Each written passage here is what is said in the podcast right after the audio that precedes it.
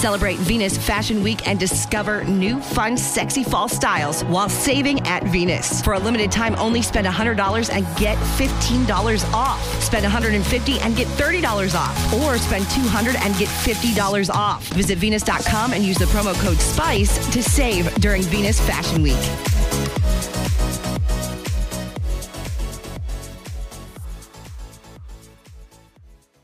Introducing touch free payments from PayPal, a safe way for your customers to pay. Whether you're a market seller, I'll take two tomatoes and a cucumber. poodle pamperer, piano tuner, or plumber.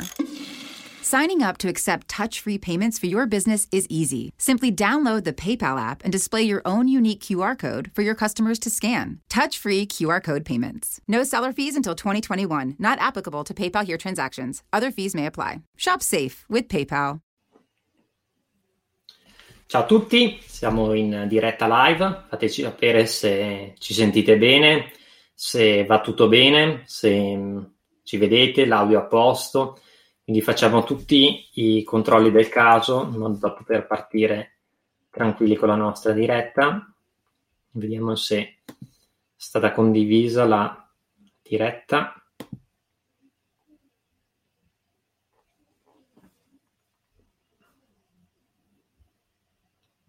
Perfetto, la diretta è stata condivisa, si vede, perfetto. Beh, innanzitutto, perfetto Orazio, ciao Orazio. Ehm, allora, come potete vedere abbiamo un ospite a sorpresa anche in, questa, in questo lunedì di, di Pasquetta, innanzitutto auguri a tutti di buona, buona Pasqua. Eh, non, ha- non facendo le vacanze fuori porta, ne ho approfittato a- nel fare questa diretta e nel parlare di argomenti molto importanti per noi, coinvolgendo un ospite altrettanto importante che è eh, Raffaele eh, Gaito. Lui è un, un esperto di grow hacking e come per alcuni hanno visto nella mail che ho inviato negli scorsi giorni, precisamente sabato, ho un po' spiegato un po' alcuni concetti relativi a che cosa sia questa magari parolaccia, che può essere una parolaccia per chi è la prima volta che, che lo sente, ma è un nuovo modo, tra virgolette, di ehm, avere il concetto del marketing, avere il concetto anche della, a livello aziendale. Siccome mh, noi, cioè la gran parte delle aziende che ci seguono sono aziende piccole e medie imprese italiane, artigiane, sono l'ossatura di quello che è lo stato itali- eh, l'economia italiana secondo me hanno bisogno di un nuovo, eh, un nuovo approccio anche a quello che è il mondo online, un nuovo approccio anche a quello che è il mondo della sperimentazione, dei test e della, mh, del creare anche i prodotti in se stesso. E mh, c'è appunto questa nuova di- dis- disciplina che è nata eh, in America, che si sta sempre più diffondendo, e appunto Raffaele è uno dei maggiori esperti in Italia in questa disciplina. E uh, l'ho appunto invitato qui con noi affinché uh, possa condividere parte del, del, del, del, suo sapere con noi in modo che possiamo riuscire veramente a ricavare alcuni concetti e applicarli direttamente nella nostra uh, vita, tra virgolette, quotidiana di, di imprenditori, di Amazon seller, di venditori attraverso il nostro e-commerce. Bene, Raffaele, parlaci di, di, chi sei e come sei arrivato a diventare un grow hacking. Sì, va bene. Sì, sì, sento, sento, sento, si era bloccato per un attimo l'audio. Um, va bene, innanzitutto voglio salutare tutti gli amici che ci stanno guardando di questo lunedì di Pasquetta. Se non, se non fosse stata una situazione così particolare, sarebbe stato praticamente impossibile fare una, una diretta il giorno della, della Pasquetta. E, allora, io mi chiamo Raffaele Gaito, non Gaito, attenzione, mi chiamo Raffaele Gaito e, e mi, occupa come, eh, mi occupo, come stava dicendo Mattia poco fa, di questa, di questa materia, di questa disciplina chiamata growth hacking, eh, che, che, vedremo probabilmente tra un pochino in dettaglio che cos'è, che diciamo sì, fondamentalmente è eh, un, un, processo eh, per portare la sperimentazione all'interno dell'azienda. È, mh, nata una decina d'anni fa eh, negli Stati Uniti, in Silicon Valley, e, è arrivata in Italia 6-7 anni fa più o meno, Uh, sono stato uno dei, uno dei primi a, diciamo, a, a, parlarne, a fare divulgazione, consulenza, formazione sul territorio italiano e da diversi anni, soprattutto da 3-4 anni, è diventata una realtà molto molto uh, concreta, molto solida anche per le aziende italiane di ogni tipo, di ogni dimensione, quindi da i piccolini alle grosse multinazionali, da quelli tradizionali a quelli più innovativi e così via. Uh, io di base sono, sono, sono, un curioso, uno sperimentatore, non solo nel business, in generale, nella, diciamo, nella, nella mia vita. E come ho avuto, ho avuto, la fortuna di poter fare di questa cosa il mio lavoro, perché oggi faccio questo, effettivamente, faccio, uh, faccio il formatore, quindi diciamo, insegno alle aziende come sperimentare, quindi faccio sia formazione privata in azienda che formazione più tradizionale, sono docente alla Business School del Sole 24 Ore, faccio divulgazione su questo tema, eh, perché ho scritto due libri sul, sull'argomento, ho una scuola mia online che si chiama Growth Program, dedicata alle aziende che vogliono sperimentare, insomma faccio mille cosucce, tutte che riguardano questo, eh, questo, questo mondo, questa disciplina del, del growth hacking. Bene, ehm, entriamo nello specifico, che cos'è il growth hacking? E perché può essere così importante insomma, per, per un'azienda? Guarda, eh, spiegarlo oggi è diverso da spiegarlo un mese fa, due mesi fa. Oggi è forse molto più semplice perché stiamo vivendo una crisi, siamo nel bel mezzo di una crisi e, e quindi parto con un presupposto e questo presupposto è che tutte le aziende hanno bisogno di sperimentare perché sperimentare è l'unico modo che abbiamo a disposizione per poter per poter innovare. La sperimentazione è il modo con il quale facciamo crescere il nostro business, ma è soprattutto il modo con il quale facciamo evolvere, trasformare il, mo- il nostro business. E mai come in questo momento storico, quindi mai come, come oggi, nel bel mezzo di una crisi eh, internazionale che sta colpendo tutti quanti, perché questa colpisce i grandi e i piccoli. Le crisi non no. guardano in faccia alla, alla tua dimensione o al settore, all'industria nella quale lavori gli imprenditori hanno bisogno di sperimentare perché quello che abbiamo fatto fino a ieri non funziona più nella maggior parte dei casi o se siamo fortunati funziona una piccola parte quindi dobbiamo trovare qualcosa di nuovo e questo lo possiamo fare solo attraverso un processo di sperimentazione. E il growth hacking ti aiuta a fare questa cosa. Quindi è chiaro che tu puoi sperimentare in maniera completamente casuale, disorganizzata e quindi ogni tanto fai, fai dei test così basati su, non lo so, l'intuito l'istinto, oppure puoi decidere di usare una disciplina, quindi qualcosa che ti fa lavorare in maniera ben precisa. E il growth hacking fa esattamente questo, quindi per gli imprenditori che vogliono sperimentare in maniera strutturata, con dei modelli, dei processi, degli strumenti, eccetera, eccetera, lo fanno attraverso questa, questa metodologia che, diciamo, si basa su una cosa molto molto concreta che sono, che sono i dati, quindi eh, non pigliamo decisioni basandoci su, sull'intuito, sull'istinto, sull'esperienza, che sono pericolosi, per quanto siano dei concetti affascinanti, sono pericolosi per un semplice motivo, sono basati sul passato. E, e, non c'è cosa più pericolosa per un imprenditore che prendere decisioni basate sul passato e, e, e questo momento ce lo sta confermando, no? Non possiamo mm. dire ho fatto una cosa tre anni fa, ha funzionato, quindi la rifaccio oggi, oppure ho questa esperienza di dieci anni fa, la posso applicare oggi, questa cosa non funziona perché oggi non è, non è ieri. Lo scenario è completamente cambiato, sono cambiate le, le condizioni nelle quali facciamo business e quindi abbiamo bisogno di nuovi paradigmi. È il momento nel quale dobbiamo ragionare fuori dagli schemi per trovare una soluzione. Infatti, quello che hai appena detto a me piace tantissimo per il fatto che molti mi chiedono anche su certe cose, mh, mm, ma ad esempio a me Mattia funziona questo, funziona eh, questa cosa qui. Allora, io spiego sempre a, ai ragazzi che, cioè, per la mia esperienza appunto passata può funzionare o non funzionare, ma bisogna sempre testare. Assolutamente. Io valgo uno. Il concetto è che noi valiamo uno, non valiamo come pubblico. Io ho modo di ragionare, sono cresciuto in un certo contesto socioculturale e questo incide nel mio modo di vedere. Potrebbe essere che eh, eh, questa cosa qui non mi faccia vedere più in là del mio naso, tra virgolette, non mi faccia capire e apprezzare quella, quell'angolo di differenziazione che ha quel prodotto o altri aspetti. Esatto. Quindi in generale mh, sperimentare, sperimentare in piccolo è sempre, è, è sempre, importante. Guarda, questa cosa, mh, perdonami, voglio aggiungere solo un pezzettino perché tu hai detto una cosa che è importantissima, a volte viene so- sottovalutata dagli imprenditori. Cioè, a volte ci si aspetta dal consulente, dall'esperto, dal formatore che abbia le risposte a qualsiasi cosa, no? Anche a me vengono a chiedere le cose, Raffaele, ma Uh, cosa dici? È meglio vendere su Amazon o è meglio vendere su Shopify? È meglio andare su Facebook o andare su LinkedIn? Domande del genere la cui unica risposta sensata è non lo so, devi testare. Come facciamo a saperlo? Non abbiamo mica la, la sfera magica, noi possiamo prevedere il futuro. Qualunque esperto, qualunque consulente vi dica qualcosa di diverso da non lo so, sta mentendo perché non ha, nessun, non ha nulla in mano per potervi dire cosa funzionerà nel vostro futuro, senza conoscere il vostro business, il vostro settore, il vostro progresso, cosa avete testato in passato. Quindi l'unica cosa che possiamo fare, l'unica cosa che possiamo fare è testare, letteralmente testare quante più cose possibile, perché prima o poi una la beccheremo. Esatto, proprio condiv- con- con- condivido, condivido pieno, stavo giusto parlando anche con un commerciante oggi in una coaching call, eh, lui ha una serie di negozi, sono produttori, hanno una distribuzione piuttosto importante e, e, mi diceva, eh, non so se aprire un negozio fisico, aprire un negozio online o quant'altro. Eh, io so che per certe volte, eh, per l'imprenditore, è proprio uscire dalla zona di comfort che è la cosa difficile. Cioè, per me, te, Raffaele, probabilmente non siamo quasi mai nella zona di comfort. Let's go, go, with go, go, squeeze. We're going, growing, standing tall.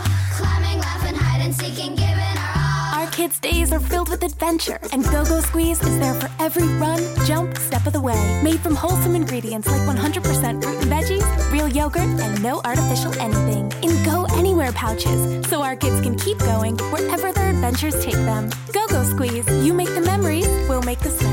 Find us in the. Let's go! quindi è, è, or, ormai è diventato normale essere fuori, ma per alcuni imprenditori che hanno un modello di business, sanno che se lo replicano eh, o se investono 10 ottengono 20 e sanno che se lo fanno in maniera sistematica, l'online e in generale alcuni tipi di sperimentazioni è un bel punto di domanda. Ma su questo, eh, qui sei tu nella sostanza l'esperto, ci sono alcuni casi eh, molto eclatanti, anche avvenuti nella storia, di come si è applicato, ad esempio, grow hacking, delle generalità del grow hacking, ad esempio come Dropbox, di quello che può eh, scatenare anche a livello aziendale. Ovviamente ci sono, questi, questi sono i casi storici eh, raccontati, ma si può sempre trovare, come in tutte le favole che leggiamo ai nostri figli, eh, una morale, un qualche cosa che possiamo applicarlo e portarlo a casa e applicarlo nel piccolo certo. nostro business. Faresti qualche esempio, Raffaele, in merito ad esempio al caso di Dropbox o qualche altro Guarda, caso? Allora, il, il, caso di Dropbox è quello uh, più famoso, più raccontato perché è stato il, il primo caso, diciamo, di, di growth hacking, cioè la, questa disciplina uh, nasce, proprio, nasce, nasce, proprio, con Dropbox, con, con, con, questa persona, con questo tizio che uh, dieci anni fa, che si chiama Sean Ellis, diede, diciamo, ca- cambiò la vita a Dropbox e da quel momento in poi, diciamo, fondò proprio questo questa, mm, questo nuovo modo di lavorare, questa disciplina. Racconto la storia brevemente perché è abbastanza famosa, quindi non vorrei annoiare chi la conosce già, ma for, for, for, Guarda, fondamentalmente non, la storia non, è questa. Non, non, ti non, ti preoccupare, Raffaele.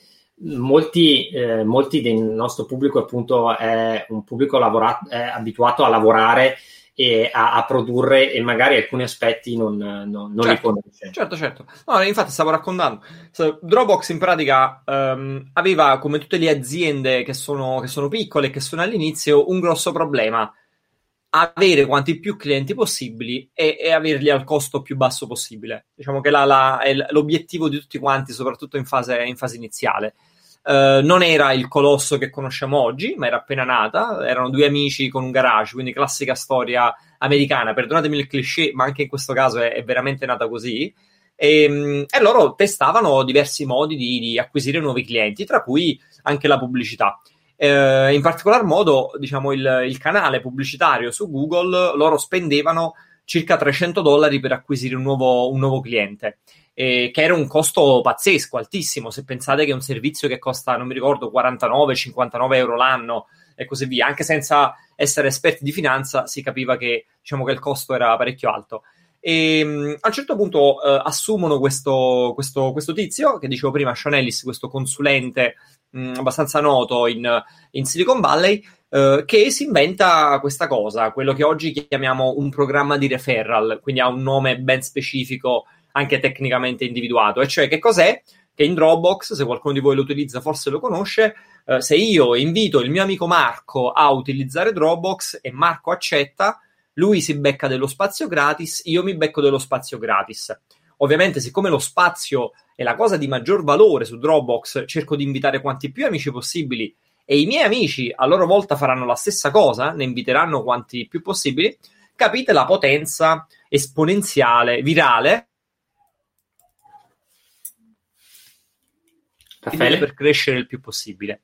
E questa cosa, questa cosa oggi ha un nome, lo chiamiamo appunto programma di referral, Dropbox è stato uno dei primi a farlo e ha cambiato la vita dell'azienda, perché da quel momento in poi diciamo, la, la curva di crescita si è impennata fino a diventare il colosso che conosciamo oggi, che eh, 5-6 mesi fa si è, si è quotato in borsa. Uh, quel giorno appunto è, è, è, raccontato un po' come l'inizio di questa, uh, di questa disciplina perché questo, questo, tizio, questo consulente, Sean Ellis, di cosa si era reso conto? che lui utilizzava un modello ben preciso, cioè la stessa cosa che aveva fatto in Dropbox, iniziò a farla per diverse aziende della Silicon Valley, cioè lui arrivava, lo chiamavano le aziende perché avevano dei problemi di crescita, lui arrivava e si metteva a sperimentare, faceva dei test per 6, 12 mesi, 18 mesi, per tutto il tempo che ce n'era bisogno. Faceva un test dietro l'altro, un test dietro l'altro col suo team, con la sua agenzia, fino a che non trovava un test che faceva poi la differenza, no? faceva, come dire, esplodere il, il business, crescere il business. E quel momento lui creò questo, questo termine, in, diciamo, coniò questa parola, appunto, growth hacking, e quindi questo approccio non convenzionale alla crescita, che oggi è, come dicevo prima, è forse diciamo, il, il, metodo di lavoro principale con il quale lavorano le più grosse realtà. Eh, perché anche se nasce nel mondo, come dire, digitale, tecnologico, oggi è usato da realtà di tutti i tipi. Uh, che ne so, Coca-Cola uh, un paio di anni fa annunciò di aver aperto un reparto di growth hacking. Uh, qualche mese fa leggevo una bellissima intervista a Kellogg's, quelli dei cereali, stessa cosa. Ma per dirvi, non lo so, Heineken della birra o Transavia dei trasporti, ING la banca e così via. Quindi oggi è, è abbastanza trasversale, usato dalle aziende tecnologiche e non solo, praticamente tutte le industrie. Ehm, per esempio, se qualcuno di, de, volesse approcciare questa, qualcuno nostri, delle persone che ci stanno seguendo volesse approcciare appunto a questa disciplina, eh, che libro consiglieresti oltre a seguire il, naturalmente il tuo blog e quello che pubblichi nel, nei, tuoi, nei tuoi social, Raffaele? Guarda, allora, uh, se, se, andate sul mio blog, se vi fate un giro su raffaelegato.com, io ho, uh, ho, tantissime risorse per chi vuole iniziare questa, diciamo, questa, a studiare questa materia, questa disciplina, che non significa per forza venite e compratevi i miei libri, no? non è quello che vi sto dicendo. Uh, ho tantissime risorse di, di, tutte le tipologie e soprattutto c'è un botto di roba gratis.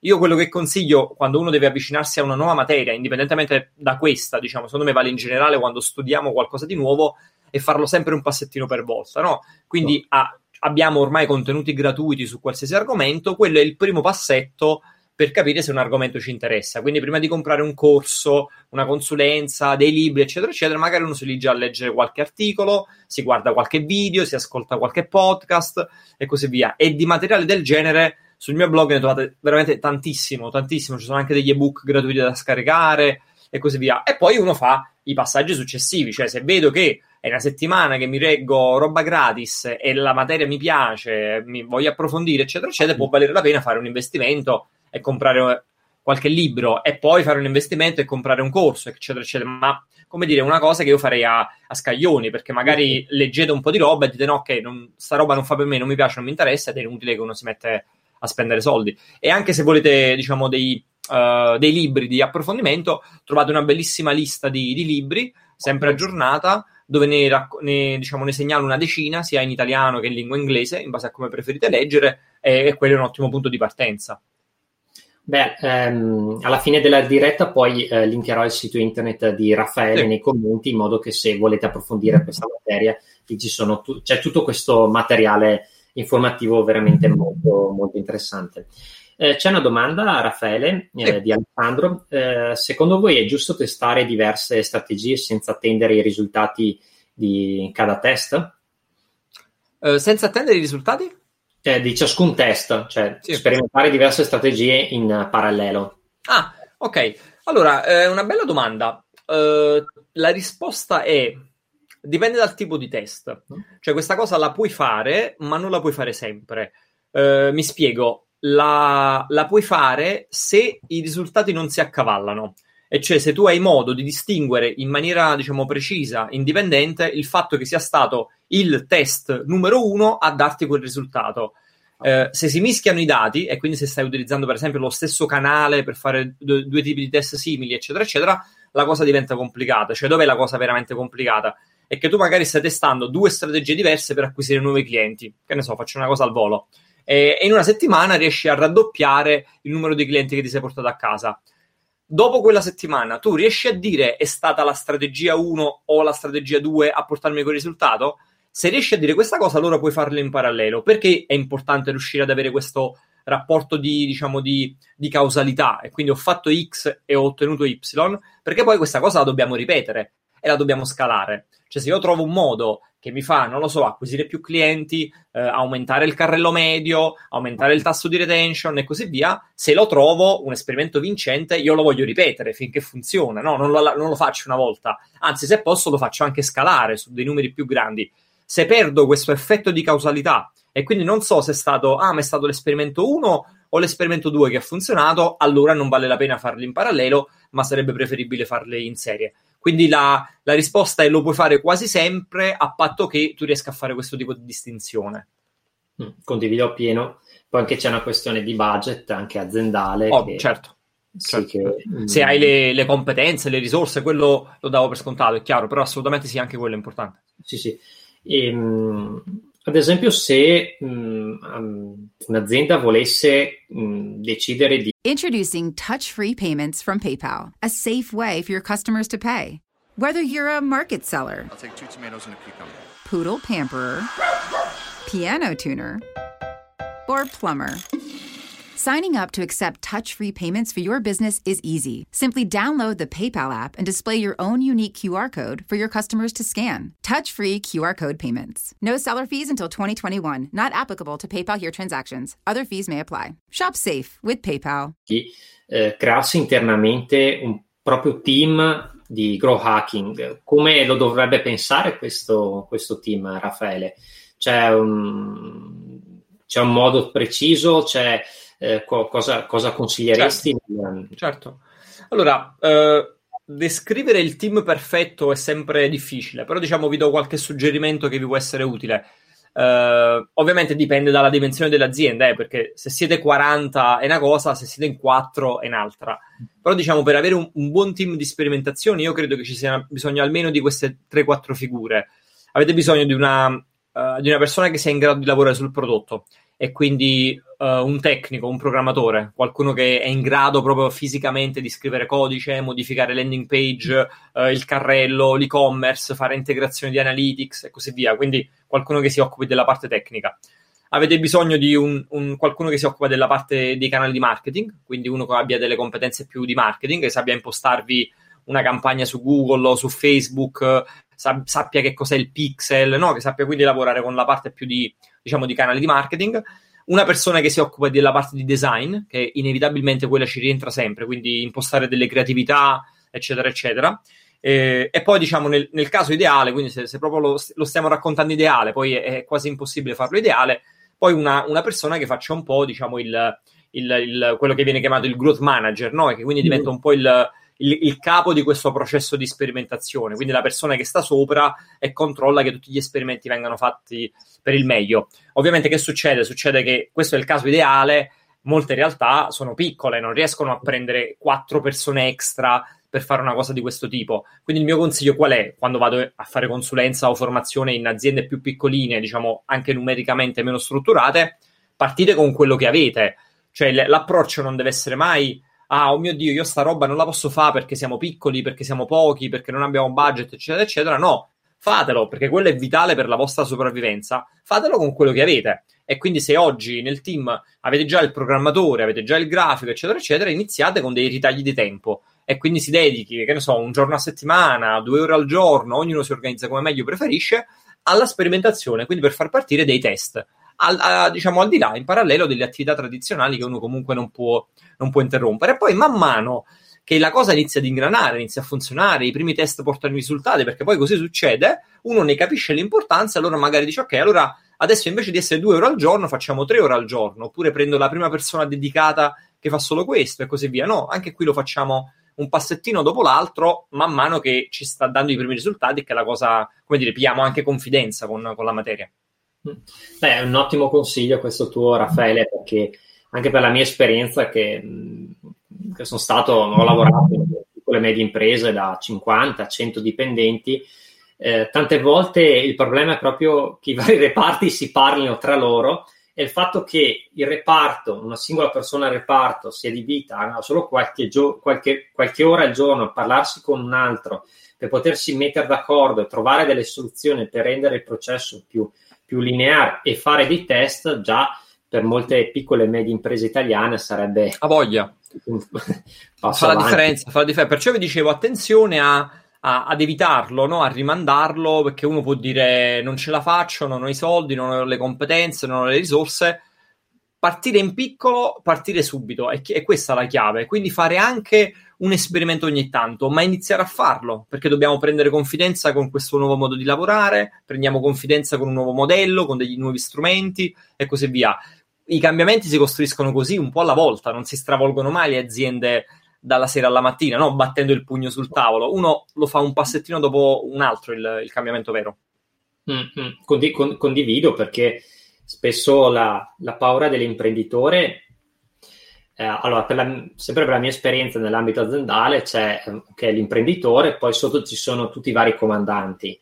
Alcuni comandanti sono lì eh, da anni e hanno paura anche un po' di paura di perdere il potere e tu magari come libero professionista che entri dentro, che devi collaborare con loro, ti, sei, ti poni un po' anche in una situazione un po', un po' così perché vuoi fare dei piccoli cambiamenti e dall'altra parte c'è più un freno della, del cambiamento da parte loro.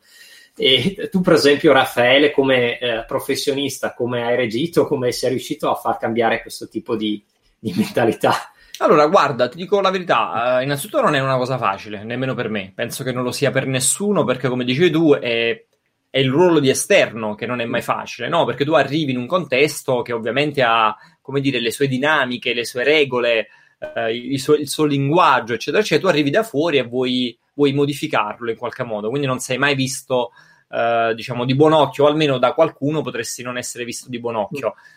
Io ho sempre visto questo approccio in questo modo. Cioè, la, la, prima questione è quella che dicevo prima, cioè che per me il cambiamento è sempre un passettino per volta e lo si fa mettendo dei semini. Cioè, io quando arrivo da un cliente nuovo non ho mai la pretesa di appunto battere il pugno sul tavolo e insegnare qualcosa, dire ok, avete sbagliato tutti, da domani vi faccio vedere io come si lavora. No, questo è il modo migliore per, per farti odiare, per farti cacciare. Mm. Il mio obiettivo è mettere dei semini nella testa delle persone che sono intorno a me, quindi delle persone che lavorano con me uh, durante quei giorni, che può essere l'imprenditore, può essere il manager, uh, eccetera, eccetera. E la, tu la, l'azienda la cambi quando cambi la testa delle persone che ci lavorano dentro. E quindi io faccio un lavoro molto molto forte su quell'aspetto, sulla parte di, di, di sensibilizzazione proprio, di divulgazione e così via. Io, diciamo, io ho il grosso vantaggio che, avendo lavorato ormai da anni proprio sulla parte di contenuti, solitamente chi arriva a me come cliente è perché mi ha scoperto online e quindi magari ha già, che ne so, guarda i miei video, ha letto i miei libri per qualche motivo è già arrivato a contatto con quello di cui mi occupo. E questa cosa abbatte già qualche barriera, no? Perché sanno chi sono, sanno come lavorano e quindi vogliono quello, vogliono quel tipo di, di modello. E, e, questo ovviamente mi apre più facilmente le porte delle aziende. Poi arrivi e devi capire se però all'interno, come dici tu, c'è qualcuno che magari è un po' più cerca di ostacolarti oppure è un po' più reticente al tipo di cambiamento che vuoi portarti allora in quel caso lavoro per conquistarmi la fiducia e quindi per far capire quali sono gli obiettivi. E l'obiettivo è quello di ottimizzare i loro processi, di fargli fare dei prodotti migliori, eccetera, eccetera, cercando di capire se hanno dei colli di bottiglia, delle cose che si possono modificare, no? se da qualche parte l'ingranaggio si è, si è bloccato e va oliato un pochino. E anche lì, là si lavora molto di, di, di formazione prima sì. che di cambiamento e quindi Uh, come abbiamo fatto prima, raccontando dei casi studio, facendo vedere degli esempi, portando dei numeri, eccetera, eccetera. La cosa importante è parlando la loro lingua. Non lo fai mai parlando la tua lingua, no? Arrivando lì da, col ruolo di esperto che sale sul piedistallo, inizi a parlare con i termini in inglese che nessuno capisce dentro l'azienda perché pensi di essere quello, quello figo. No, cerchi di essere concreto, vicino all'imprenditore e parli di numeri, di cose che loro possono comprendere, di problemi che hanno e di come puoi aiutarli a risolverli. E alla fine, diciamo, è, dovrebbe essere questo il nostro ruolo, dovrebbe fermarsi qui. Giusto, giusto, condivido appieno. Eh, ottimi, hai dato veramente degli ottimi consigli anche ai ragazzi che vogliono fare la libera professione, soprattutto magari chi vuole gestire e-commerce di altre aziende oppure chi vuole gestire degli, degli account su Amazon. È molto importante arrivare con, con cautela, parlare con cautela, riuscire a, a mettere anche sapere come rivolgersi alle persone certo. e come ottenere piano piano i, i, i, piccoli risultati che fanno aumentare la credibilità certo. eh, nei, nei, tuoi confronti, perché spesso io vedo anche in prima persona, come anche Raffaele, eh, sei scelto da, direttamente dall'imprenditore o comunque da una persona eh, superiore che ti calano nella realtà e dopo eh, tu devi destreggiarti conquistare la figura di, di chi deve aiutarti a, far, a, ottenere, a ottenere, i risultati. Questa, sì. E lì dopo dobbiamo lottarcela noi, Raffaele, sul campo e eh, farci, farci, valere direttamente. Ehm, beh, ragazzi, innanzitutto mh, mm, scriveteci nella chat uh, qualche domanda mm, relativa al grow hacking, se avete qualche curiosità in merito. Io ne faccio due a Raffaele. Mm, come noi sappiamo, due elementi importanti sono il referral e la retention. Avresti qualche consiglio per noi, sia come eh, sul nostro e-commerce, sia come Amazon Seller, su come lavorare, dove lavorare su questi sì. eh, argomenti molto, molto importanti? Certo, certo. Uh, partiamo dalla retention. La prima cosa da dire è che uh, molto spesso le aziende hanno un focus estremo, veramente estremo, sulla parte di acquisizione, quindi sull'acquisition, quindi sulla parte iniziale no, del percorso di vendita. Quindi acquisisco, acquisisco, voglio nuovi clienti, nuovi clienti, nuovi contatti, fanno le famose attività di lead generation, vengono chiamate da quelli, da quelli bravi. Quindi portare a casa quanti più clienti o nuovi contatti possibili e poi si dimenticano completamente invece di questa attività che avviene un po' dopo che si chiama la retention e quindi ma poi questi clienti tornano? Che è la vera domanda che ci dobbiamo porre. The days are getting shorter, and you can feel it in the air. Yes, it's that time of year. Pumpkin is finally back at Dunkin'. It's the cozy you've been craving all summer long, now in your cup at Dunkin'. Pick up all of your pumpkin favorites, like the signature pumpkin spice iced latte, or a pumpkin iced coffee, and bakery items like pumpkin donuts and muffins. Sip into something comfortable to celebrate the start of cozy season. Use the Duncan app for contactless ordering. America runs on Duncan.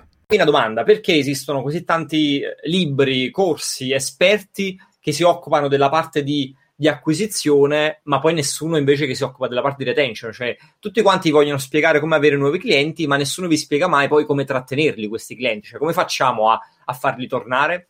E la, la, la, la, risposta è abbastanza facile, perché sulla prima parte, ovviamente, tu puoi lavorare tantissimo, no? Puoi fare che ne so, puoi, se tu hai disponibilità economica e tanto budget, puoi fare tantissima acquisizione a pagamento su vari canali, eccetera, eccetera. Il fatto è che più andiamo avanti nel flusso, più, quindi più ci stacchiamo dalla parte di acquisizione, andiamo verso il prodotto vero e proprio, più i, i soldi fanno poco. Eh, se, se, se, la retention tu la ottieni, se il tuo prodotto fa cagare, la gente non torna, diciamo c'è poco da fare. Puoi avere tutto il budget di questo mondo, no? Puoi avere, fare acquisizioni su Facebook a manetta, eccetera, eccetera io faccio sempre la metafora che è come versare acqua dentro un secchio bucato. Tu quindi hai preso questo secchio che sotto c'ha dei buchi e continui a versare acqua, acqua, acqua e metti altri soldi, no? Che è questo budget che investi per portare nuovi clienti. La vera questione è fermare quei buchi che ci sono sotto il secchio. Se non tappiamo mai quei buchi, il secchio non lo riempiremo mai. Allora questa concentrazione, questo affanno a buttare l'acqua dentro il secchio, in realtà è un, è un affanno sbagliato perché dovremmo volgere il nostro sguardo verso la parte di retention. Ovviamente, come dicevo prima, più ci spostiamo dall'acquisizione e meno importanza ha, ha il budget, perché la retention lavori, la ottieni in altro modo, la ottieni innanzitutto lavorando con un prodotto di qualità. Questa è proprio la cosa dalla quale non si può prescindere. La ottieni lavorando sull'esperienza. Quindi com'è l'esperienza che dai al tuo cliente? Perché quella persona deve venire a comprare da Raffaele e non deve andare da Pippo, oppure da Gaia, oppure da Maria? Perché sceglie di comprare da me, sul mio e-commerce, sul, eccetera, eccetera? L'esperienza che gli do, e quando parliamo di esperienza, ovviamente l'esperienza include mille cose, da come è fatto il sito web, a quanto è facile scegliere i prodotti, navigare, aggiungere nel carrello, a tutto quello che arriva dopo.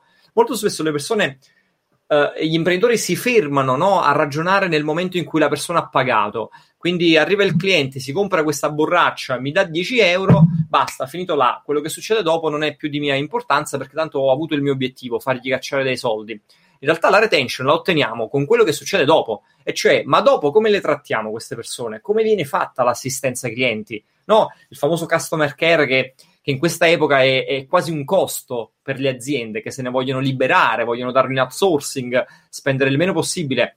Più siete piccoli, più dovete puntare sul customer care. Eh, e questo è, una, diciamo, è, un, è un, mio punto fisso da, da, da anni ormai che mi batto su questa cosa. Fate veramente la differenza e quindi lo trasformate in un vantaggio competitivo se investite sull'assistenza clienti. Se io ho un problema con questa bottiglietta, voglio poter parlare con qualcuno, c'è un numero di telefono, c'è una chat, è facile contattarvi?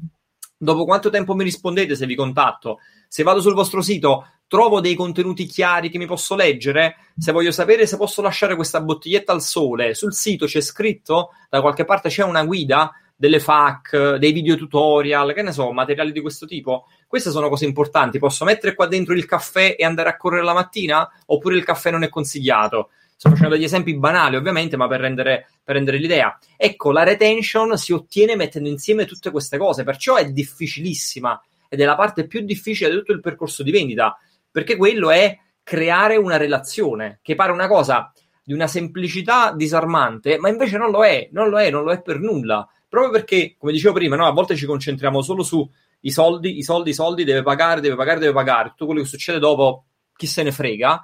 E invece quello che vi dico è attenzione, ricordiamoci che quella gente, prima di essere dei numerini dentro un file Excel oppure delle email dentro un, un, un database, sono delle persone, sono delle persone e quindi dobbiamo creare delle relazioni. Ecco come si ottiene una buona retention.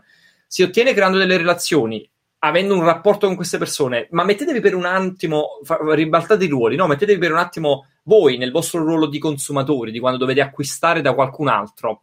E allora segnatevi quando fate degli acquisti chi è che va trattato bene, chi è che non va trattato bene, qual è quell'azienda da cui volete tornare e qual è invece quella che odiate. Quando vi trovate a parlare con gli amici, quale racconto gli fate di un'azienda che vi ha trattato bene? Quale racconto gli fate di un'azienda che invece vi ha fatto incazzare? Ecco, la chiave della retention è lì, ce l'avete, ce l'avete davanti agli occhi. Perdonami, mi sono dilungato tantissimo. No, c'era, una, no, c'era, un'altra no. parte della domanda, ma me la sono dimenticata. Eh, sì, la parte refer- anzi, eh, la, la, cioè, con, condivido appieno quello che, che, che, hai detto. La relazione è una cosa fondamentale, per quanto, per esempio, su Amazon si possa fare in maniera piccola, eh, rispondendo alle domande su Amazon, rispondendo a, a, a, a alle recensioni negative, positive in maniera costruttiva, ai feedback. Si può sempre fare qualcosa è vero che su Amazon, ad esempio, i, i, i clienti sono di Amazon, ma se la persona continua a vedere il mio prodotto anche su Amazon, prima o poi gli resto nella testa. Guarda, poi... ti, ti, aggiungo un pezzettino a questa cosa, perché poi vedi l'importanza di sperimentare. Io tempo fa ho comprato una, una lampada per fare i video su Amazon. Quando mi è arrivata a casa questa lampada, e quindi l'ho comprata appunto su Amazon, no? eh, non ho avuto il, il rapporto diretto con il venditore. Dentro questa lampada c'era un bigliettino che mi diceva Raffaele, grazie mille di aver scelto noi, il nostro negozio su Amazon per aver acquistato questa lampada, eh, siamo a disposizione per qualsiasi cosa, eccetera, eccetera, e c'erano i vari riferimenti. E quindi c'era il loro sito web, c'era la loro email, c'era addirittura un numero WhatsApp con il quale potevo comunicare, c'era un canale YouTube sul quale potevo andarmi a vedere dei tutorial su come utilizzare questa lampada e così via. Quindi il modo lo trovate sempre. Ecco l'importanza di sperimentare e di ragionare fuori dagli schemi. No, abbiamo tutti quanti delle limitazioni a un certo punto e quella quindi potrebbe essere una limitazione. Vabbè, Amazon non è il mio e-commerce, posso fare fino a qui, poi mi fermo. E chi l'ha detto? Chi l'ha detto che dobbiamo fermarci qua? Solo perché tutti quanti si sono fermati là? Magari c'è qualcosa di creativo che non abbiamo pensato che può fare la differenza nel nostro business. Questo è veramente una stupidaggine, un piccolissimo esempio, però a me mi ha lasciato di stucco perché ho detto ma guarda questi quanto sono bravi, cioè quanta attenzione danno al post vendita, che è un momento fondamentale per, diciamo, nel processo d'acquisto. Sì, condivido appieno un esempio, un esempio proprio calzante su, sul fatto della, della relazione, dell'iniziare a, a, coltivare anche in futuro la parte della relazione. Poi volevo fare una piccola parentesi sul fatto, il mio pensiero questo, ma poi, poi ne chiedo anche il tuo parere, Raffaele. Cioè, nel, nel percorso, nel, nel fatto che lavoriamo, è ovvio che possono accadere errori, una spedizione arriva in ritardo o altri aspetti è ovvio, arriva il prodotto danneggiato e quant'altro, ma non dobbiamo in quel caso lì nasconderci, secondo me, dietro un dito o dietro la problematica. Cerchiamo di fare una mia colpa, anche pubblica. Ho sbagliato. Cioè, se tu dici che ho sbagliato, cioè che io ho sbagliato, ad esempio, già il fatto che la persona ti vede in un certo modo, ti vedono come una persona onesta che si può fidare. E se nel momento in cui tu eh, facendo questo poi gli vieni incontro e trovi delle soluzioni costruttive per loro, che potrebbe essere, non so, ha sbagliato, il cliente ha sbagliato a comprare la taglia, gliela restituisci, magari cerchi di dargli un altro prodotto o cercare di accontentarlo, inizi veramente a creare questa relazione col cliente. O sbaglio, Raffaele? Cosa assolutamente sì, assolutamente sì. E anche qui la chiave è sempre nell'impostare una relazione. Eh, molto spesso il, chi si trova dall'altro lato, no? La, l'acquirente, il consumatore, fa un acquisto e si immagina che dall'altro lato ci sia un'azienda. E no, questa, questa cosa astratta, grossa, distante, fatta di mattoni, molto cattiva, che vuole solo i nostri soldi, chiamata azienda. Ed è chiaro che quindi il, rappo- il, il rapporto è costruito in questo modo, no? l'approccio è, è poco umano è molto distante, molto freddo. Quindi succede qualcosa, acquisto un prodotto, il prodotto mi arriva rotto, l'azienda cattiva mi ha fregato. Allora cerco di trattarla male, cerco di avere giustizia, vado a scrivere sui social, lasciare recensioni negative su, su Amazon e così via. Come facciamo noi a uscirne puliti da questa cosa? Noi che siamo l'azienda, no? E quindi nella sua testa in questo momento siamo i cattivi e siamo distanti togliendoci questi panni dell'azienda da riportando di nuovo la relazione su un piano umano e quindi qualcuno si è comprato qualcosa da me, la bottiglietta di prima, no? E, e gli è arrivata a casa ammaccata, rovinata, eccetera, eccetera, viene su Amazon e mi lascia una stellina, incazzatissimo, eccetera, eccetera. La prima cosa da fare è riportare la relazione sul piano umano e quindi è ciao Marco, sono Raffaele dell'assistenza clienti di bottigliette.it, per fare un esempio. Sono Raffaele, vedete, la sto portando sul piano umano sono veramente mortificato che ti sia successa questa cosa. A volte capita, il trasporto non è sotto il nostro controllo e i corrieri possono ammaccare alcuni pacchi. Sarà mia premura inviarti una bottiglietta nuova senza nessun costo aggiuntivo e se mi permette anche un nostro piccolo omaggio di una nuova linea di bottigliette che sarà lanciata solo nel 2021. Dentro ti manderemo un form di feedback, ci dai un'opinione, ci piacerebbe averti tra i clienti beta tester di questa Right now, switch your family to T-Mobile and get four lines for $25 a line with AutoPay and 5G access included on America's largest 5G network. So don't wait. Get unlimited and nationwide 5G access for the whole family for just $25 a line. Visit a T-Mobile store or T-Mobile.com today. Plus taxes and fees. Customers may notice lower speeds and further reduction if using over 50 gigs a month due to data prioritization. Video at 480p. Unlimited while on our network. Qualifying credit. and 4 plus lines required. Capable device required for 5G. Coverage not available in some areas. Some uses may require certain features. See T-Mobile.com. Nuova linea di bottigliette. Sto inventando, eh, perdonatemi, l'esempio è banalissimo e l'ho pensato così in 5 secondi, ma per dire, cioè, dove voglio arrivare? Qual è il, il concetto alla base? È riportiamo sempre tutto sul piano umano. Come dicevi tu prima, è fondamentale ammettere che abbiamo sbagliato, certo, perché siamo delle persone, sbagliamo tutti quanti. Sbagliano anche le grosse multinazionali che hanno i mega budget e i mega manager che dovrebbero co- controllare tutto. Quindi, perché non dovremmo sbagliare noi che siamo, che siamo, piccolini, che siamo dei professionisti, che siamo delle PMI e delle realtà, come dire, meno uh, meno numerose.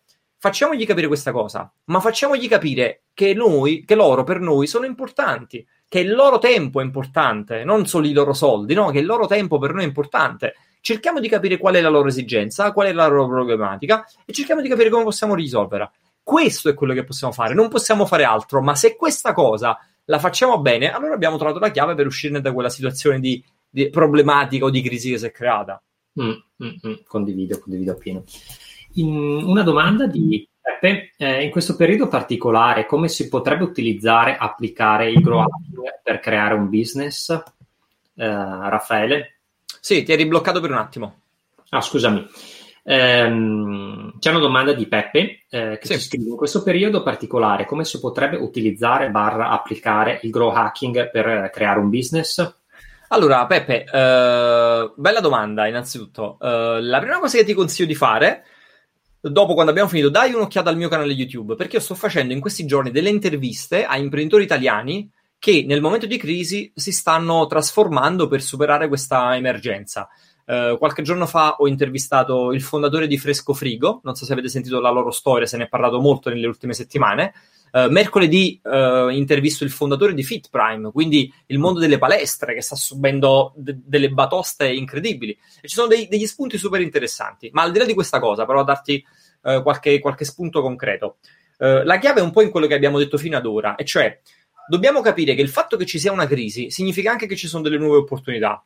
E questa cosa non è una frasetta motivazione da Instagram, è una cosa molto molto seria, solo che dobbiamo capire cosa significa che in una crisi nascono delle opportunità, cioè cambiano le esigenze. Questo significa cambiano le esigenze, cambiano le velocità, cambiano le necessità, cambiano gli obiettivi e l'abbiamo visto, no? Sono bastate 3-4 settimane chiuse in casa e all'improvviso, che ne so, uh, chi insegnava, faccio un esempio, gli insegnanti all'improvviso da casa dovevano fare la video lezione per gli alunni e gli è, gli è stravolto il mondo tutti quelli che avevano il negozio hanno cercato di reinventarsi al volo con degli e-commerce per poter andare avanti. Uh, tutte le aziende hanno dovuto fare le riunioni su, sui software di videoconferenze e così via. Ecco cosa significa che cambiano le esigenze. Quindi alcune si trasformano, altre scompaiono. Magari se io prima volevo spendere i soldi per comprare delle scarpe sportive bellissime, me ne compravo un paio al mese da 200 euro Oggi ci penso due volte perché dico, ma io dove me le metto queste scarpe? Quando le utilizzo queste scarpe? Magari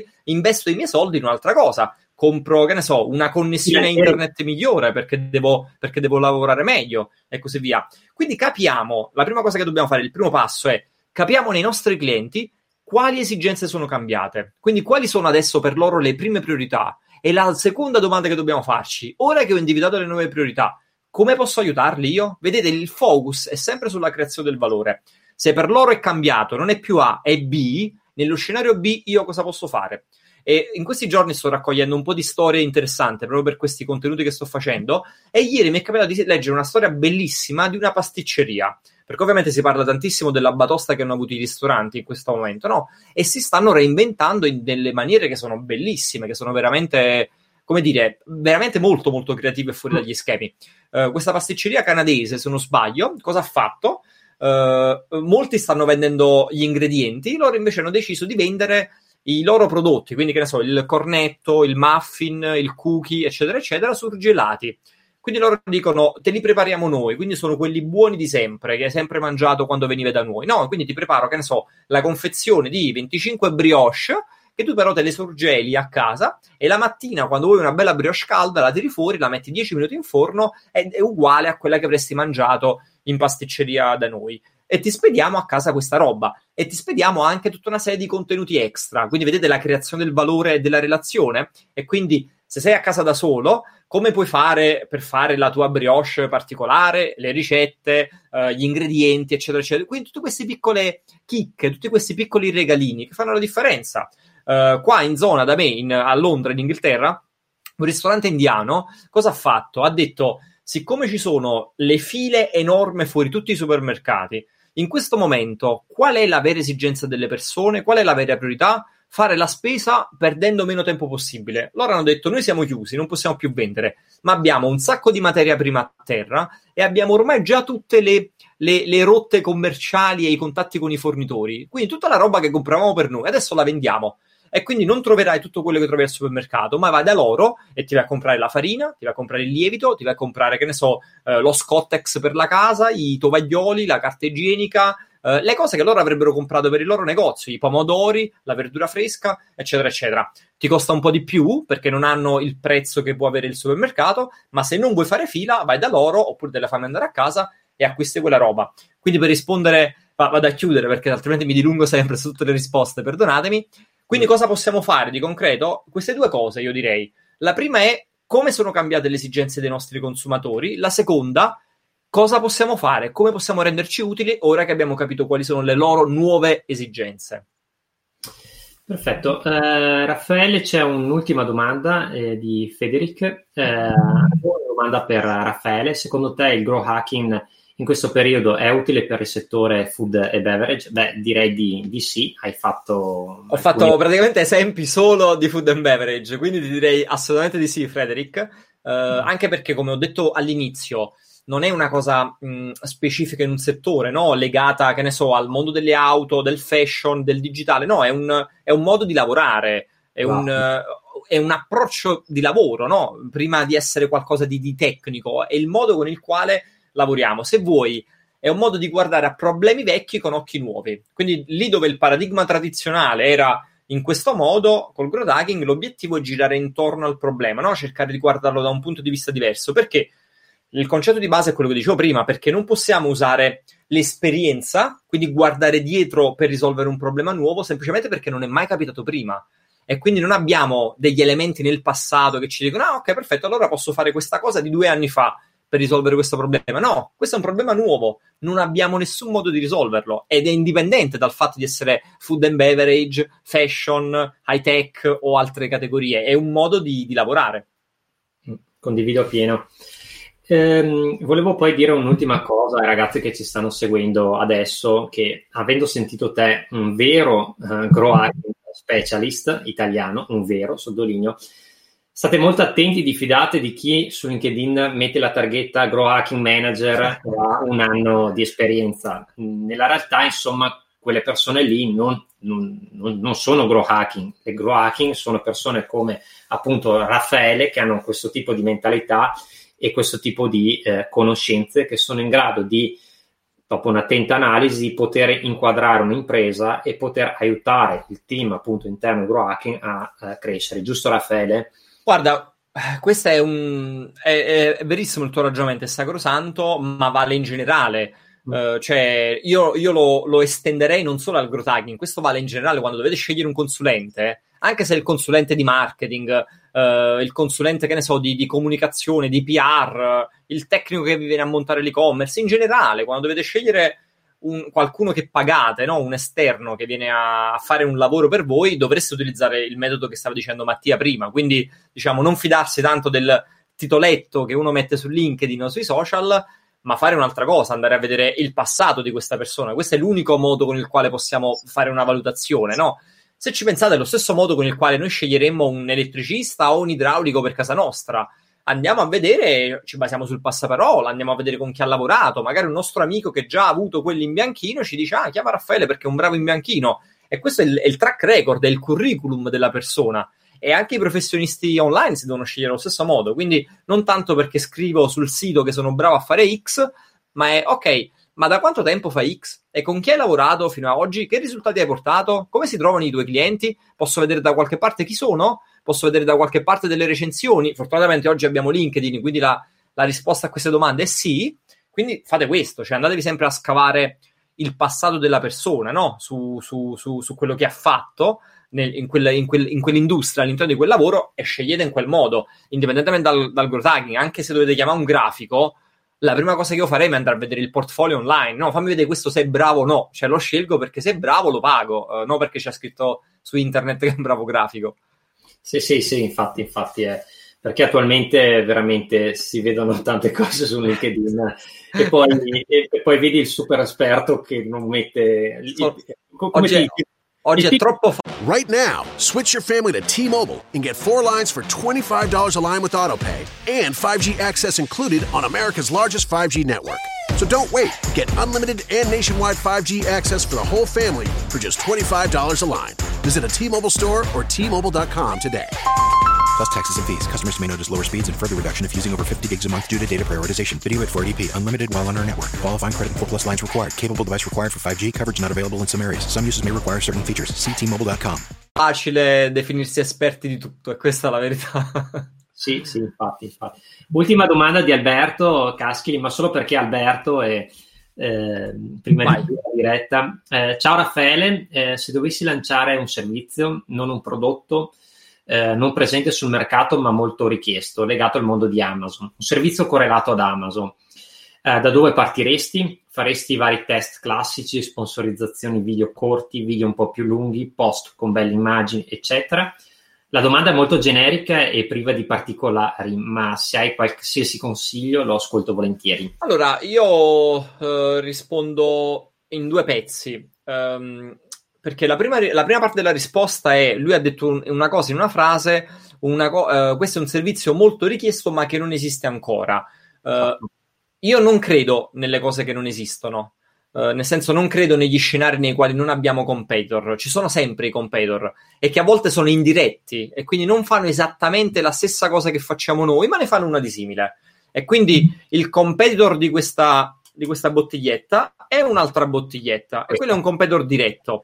Ma il competitor di questa bottiglietta può essere anche un bicchiere, perché entrambi sono contenitori di acqua. Non fanno esattamente la stessa cosa, ma risolvono lo stesso problema. Fatto un esempio banalissimo, ma per capirci quindi attenzione a partire dal presupposto di questa cosa non esiste sul mercato, non esiste come l'hai pensato tu esattamente al 100% così, ma esiste qualcosa che risolve un problema simile. E quindi la prima cosa che devi farti, prima di partire con i test, e eh, poi vado alla seconda parte della domanda, la prima cosa che devi farti è una bella analisi dei competitor. Devi darti giù un file Excel con 10, 15, 20 nomi, perché li troverai se ti metti a fare bene un'analisi dei competitor, e non ci vuole mezz'ora, ci vuole una settimana per fare un'analisi dei competitor fatta bene, ok? ti devi tirare giù una decina, quindicina, una ventina di nomi di prodotti, servizi, aziende che fanno cose simili e te le devi studiare a tappeto, devi sapere tutto di loro, cosa fanno, che esperimenti fanno, quali canali utilizzano, Uh, come comunicano, il tono di voce, il tipo di contenuto, il pricing, le aziende a cui si rivolgono, tutto, devi mappare qualsiasi cosa. Questo è il primo pezzo, che serve per il secondo pezzo della risposta. Perché ti faccio fare tutto questo lavoro?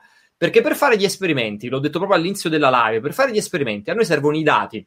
Quindi se tu non avessi questa roba, io la domanda che ti faccio è, eh, ma tu i primi esperimenti come li fai? Cioè, basandoti su cosa? Come ti vengono queste idee per fare dei test? No, tu hai detto il video lungo, il video breve, eccetera. Sì, ma come li prendi questi? Cosa ci metti lì dentro? Su quali canali li fai? Se tu ti fai questo tipo di analisi, invece, hai un botto di materiale dal quale partire. Che non significa che devi fare copia e incolla di quello che fanno i competitor, ma semplicemente sulla carta ti sei fatto. La presente no, nei film degli assassini, che c'è quella parete con tutti gli indizi, tu ti sei fatto questo mega schema con tutti gli indizi dal quale vai a pescare delle cose e quelli sono gli stimoli, gli spunti per i tuoi esperimenti. Quindi certo, devi fare tutti i test classici, quelli si fanno sempre, proprio perché sono classici, più tutte le cose che non sono classiche, perché magari è, de- è lì dentro la vera chiave di, di, di, lettura del problema, in una cosa che non è classica, non è quella che tu hai pensato o che, come dire, fanno, fanno tutti quanti gli altri. Quindi per avere stimoli, idee, spunti per degli esperimenti, io parto sempre, sempre, sempre, sempre da una buona analisi dei competitor. Veramente ottimi consigli, grazie eh, Raffaele per... Ah, di nulla, è stato un piacere qui nel, con noi nel nostro gruppo e aver condiviso tutti questi consigli che sicuramente nostri ragazzi andranno ad applicare. Spero di averti ancora eh, più presente in futuro con un'altra diretta come questa. E, bene, allora dai ragazzi vi saluto, eh, buona serata e auguri ancora di buona Pasqua, buona Paschetta. Buona serata a tutti. Ciao. Introducing touch free payments from PayPal, a safe way for your customers to pay. Whether you're a market seller, I'll take two tomatoes and a cucumber, poodle pamperer, piano tuner, or plumber. Signing up to accept touch free payments for your business is easy. Simply download the PayPal app and display your own unique QR code for your customers to scan. Touch free QR code payments. No seller fees until 2021, not applicable to PayPal here transactions. Other fees may apply. Shop safe with PayPal. Introducing touch free payments from PayPal, a safe way for your customers to pay. Whether you're a market seller, I'll take two tomatoes and a cucumber, poodle pamperer, piano tuner, or plumber. Signing up to accept touch free payments for your business is easy. Simply download the PayPal app and display your own unique QR code for your customers to scan. Touch free QR code payments. No seller fees until 2021, not applicable to PayPal here transactions. Other fees may apply. Shop safe with PayPal.